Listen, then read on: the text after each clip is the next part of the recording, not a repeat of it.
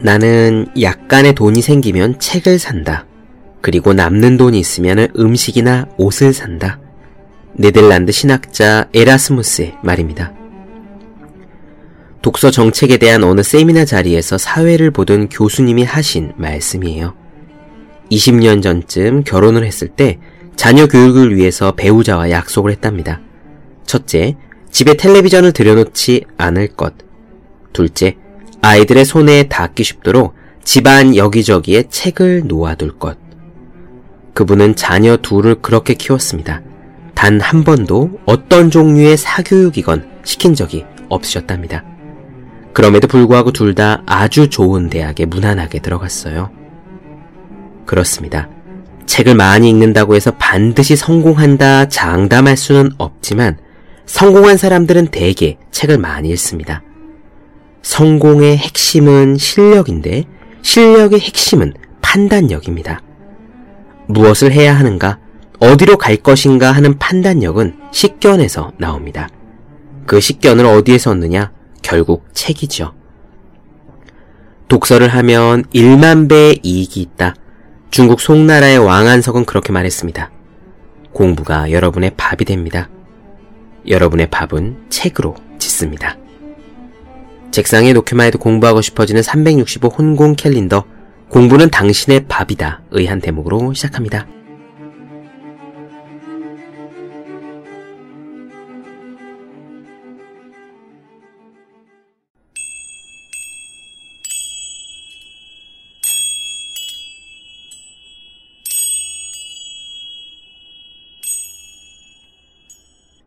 네, 안녕하세요. 본격 공부작업 팟캐스트 서울대는 어떻게 공부하는가 한지우입니다. 오늘은 빈센트 반 고흐 영혼의 편지 마지막 시간이 되겠습니다. 경제적인 어려움으로 죄책감과 무력감에 시달리던 고흐는 건강이 점점 안 좋아져요. 프로방스 지방에 있는 생 제레미 요양원으로 들어가게 되지요. 그 요양원에서도 틈을 내서 그림을 그리는데 주기적으로 찾아오는 발작 때문에 많이 괴로워합니다. 그러다가 제레미 요양원을 나와서 가시의 박사가 있는 곳으로 장소로 옮기고요. 거기서 안타깝게도 죽음을 맞이해요. 고흐가 권총으로 자살을 했다는 것이 정설이지만 그 부분은 또 미스테리가 있습니다. 최근 개봉한 영화 러빙 빈센트 보시면 아시겠지만 그런 의혹을 다루고 있거든요. 요점만 말씀드리면 약간 미치광이 같고 또 경제적으로도 궁핍한 화가 고흐를 괴롭히던 동네 불량배들이 있었대요. 그들과 실랑이를 하다가 총기 오발로 고흐가 죽게 되었다라는 이야기였습니다. 다만 워낙 성품이 선했던 고흐는 구태여 자신을 죽인 사람들을 밝히지 않았다라고 주장하는 사람들도 있거든요. 실제로 그림을 그리기 시작한 지 10년이 조금 넘을 무렵 고흐의 그림이 좋은 평가를 받기 시작했습니다. 또 신문에는 고흐에 대한 엄청난 호평이 담긴 그런 평론이 실리기도 했으니까 고흐가 꼭 자살해야 될 이유가 없다라는 거죠. 지금은 우리가 고흐를 평생 고생하다가 죽은 뒤에 성공한 그런 소설 속의 주인공 같은 사람으로 생각하지만 만약 고흐가 좀 더 건강하게 심신을 유지했다면 그래서 안타까운 의문의 죽음을 맞지 아니었다면 살아생전에 굉장한 찬사를 받는 입지 전적인 예술가 중의 한 명으로 기억되었을지도 몰라요. 이런 드라마틱한 죽음이 아니었어도 고흐의 작품만으로도 인정을 당대에 받았을 거란 말이죠. 지금까지 고흐의 이야기 나눠드렸습니다. 저는 고흐도 고흐지만 그런 형을 옆에서 평생 서포트한 동생 태우의 공을 잊어서는 안 된다고 생각합니다. 태우가 고흐를 물질적으로 또 정신적으로 응원해주지 않았다면 고흐는 결코 이런 위대한 화가가 될 수 없었을 거예요.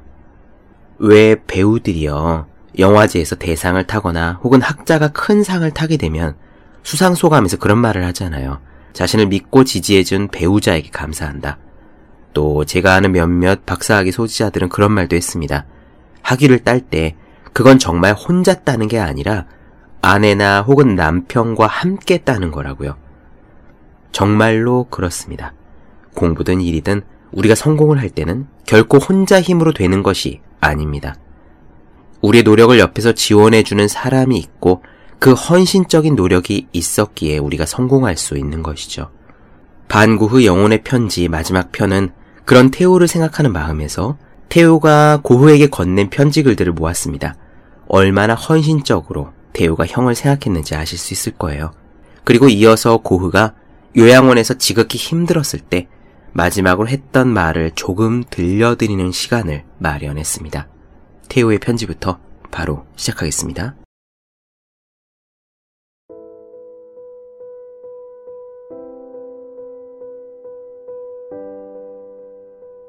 빈센트 형에게 내가 원하는 건 형의 생활을 돌봐줄 수 있는 사람이 있으면서 한편으로 형을 자유롭게 해주는 장소를 찾는 거야. 그런 곳을 분명 찾아낼 수 있겠지. 형이 파리나 그 근교로 오는 걸 그토록 싫어하지만 않았더라도 내가 직접 그런 하숙집을 찾아다녔을 텐데. 다음 편지를 쓸 때는 지금 형이 머물고 있는 곳을 어떻게 생각하는지도 알려줘. 사람들이 형을 어떻게 대하는지, 음식은 충분히 먹을 수 있는지, 주변 사람들은 어떻게 행동하는지 말이야. 시골 풍경을 제대로 볼 수 있는지 궁금하다. 무엇보다 육체적으로든 정신적으로든 형 자신을 괴롭히지 마. 지금은 온 힘을 다해 체력을 회복하는 게 최선이야. 그러고 나면 저절로 일을 시작하게 될 테니까. 형의 그림들 속에서는 싸구려 그림들에서는 결코 발견할 수 없는 힘이 있어. 그 그림들은 시간이 흘러 물감의 층이 안정되면서 더 아름다워질 거야. 언젠가는 분명 큰 평가를 받게 될 거라고. 피사로, 고갱, 르누아르 등의 그림이 팔리지 않는 걸 볼 때 우리는 대중적인 인기를 지금 누리지 못하는 걸 기뻐해야 하는지도 몰라.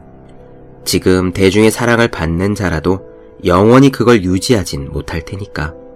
게다가 시대가 아주 빨리 변하고 있거든. 쌀롱전과 만국 전람회의 그림들이 얼마나 볼품없는지를 본다면 형 역시 그들이 그리 오래 가지 못할 거란 의견을 가지리라 생각해. 형이 보내준 그림들을 보았어. 그 그림들 모두에서 이전까지는 형이 얻지 못했던 강렬한 색채의 힘을 볼 수 있었지. 그 자체만으로도 아주 귀한 성과를 거두었다고 할 수 있을 텐데 형 거기서 한 발짝 더 나아갔더라. 형태를 왜곡해서 상징적인 것을 발견하려는 사람들이 있는데 형의 그림들의 많은 곳에서도 그것을 발견할 수 있었거든.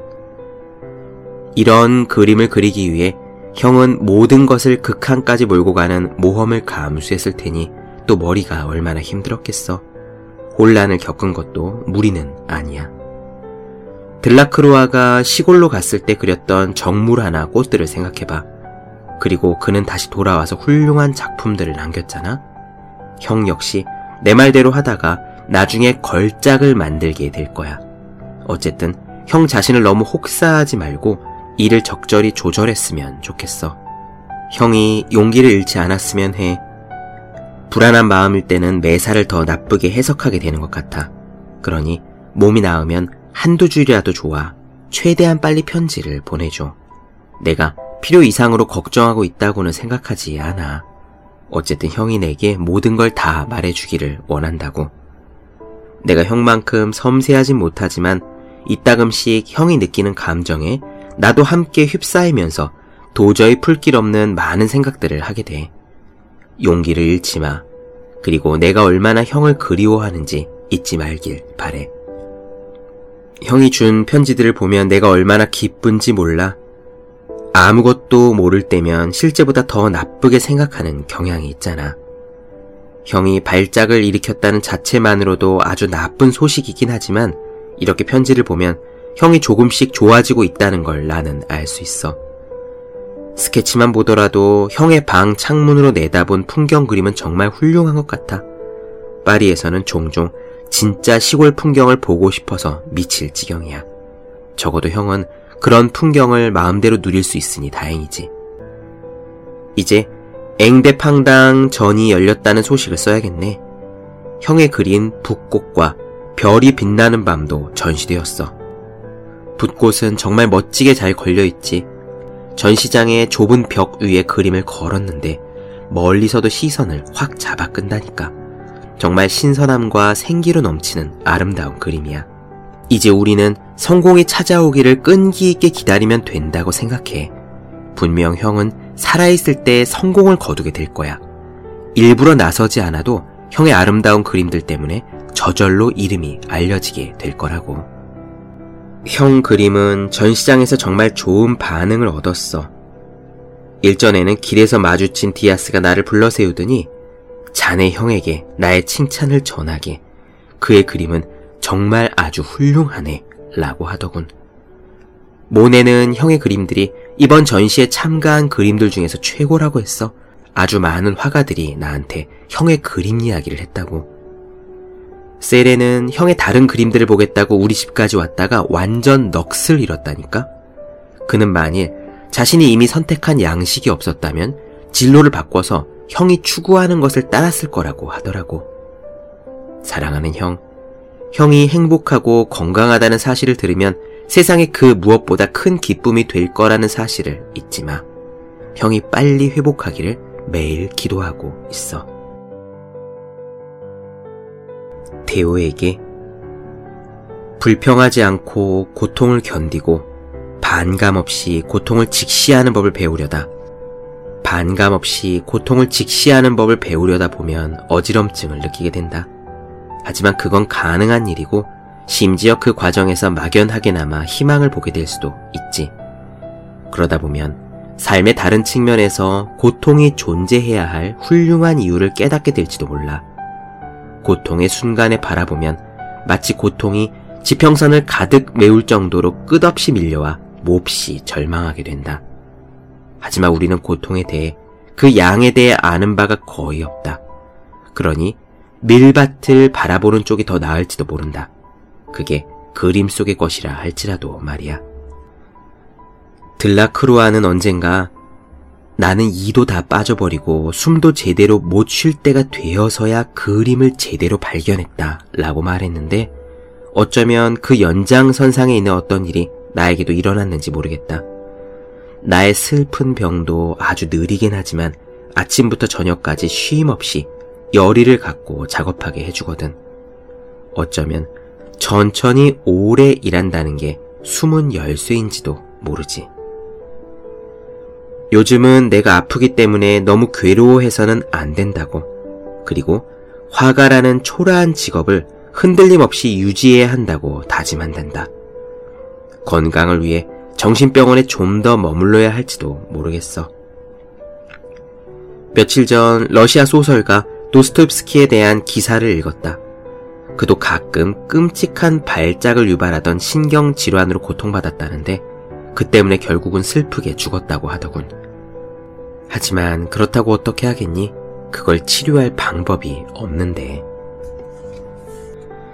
나는 이런저런 것을 그리고 싶다 라고 미리 말하지 않고 자연 속에서 열심히 그림을 그린다면 또 아무런 예술적 편견 없이 마치 구두를 만들듯이 그림을 그린다면 항상 그림을 잘 그리지는 못하겠지만 기대하지도 않았던 때에 뜻밖의 성과를 거두게 될 거라고 생각한다.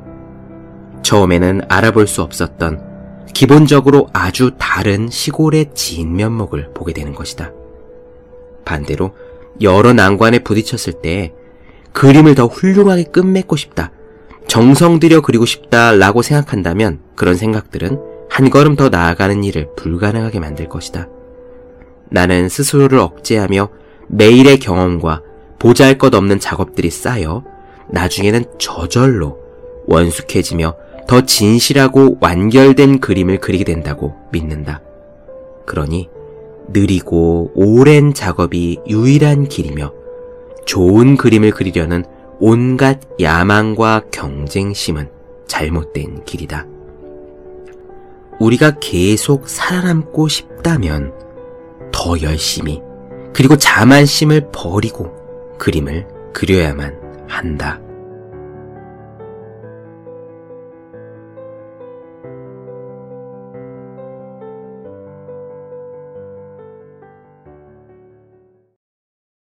네, 본격 공부 작업 팟캐스트 서울대는 어떻게 공부하는가 빈센트 반고흐 영혼의 편지를 나눠드렸습니다.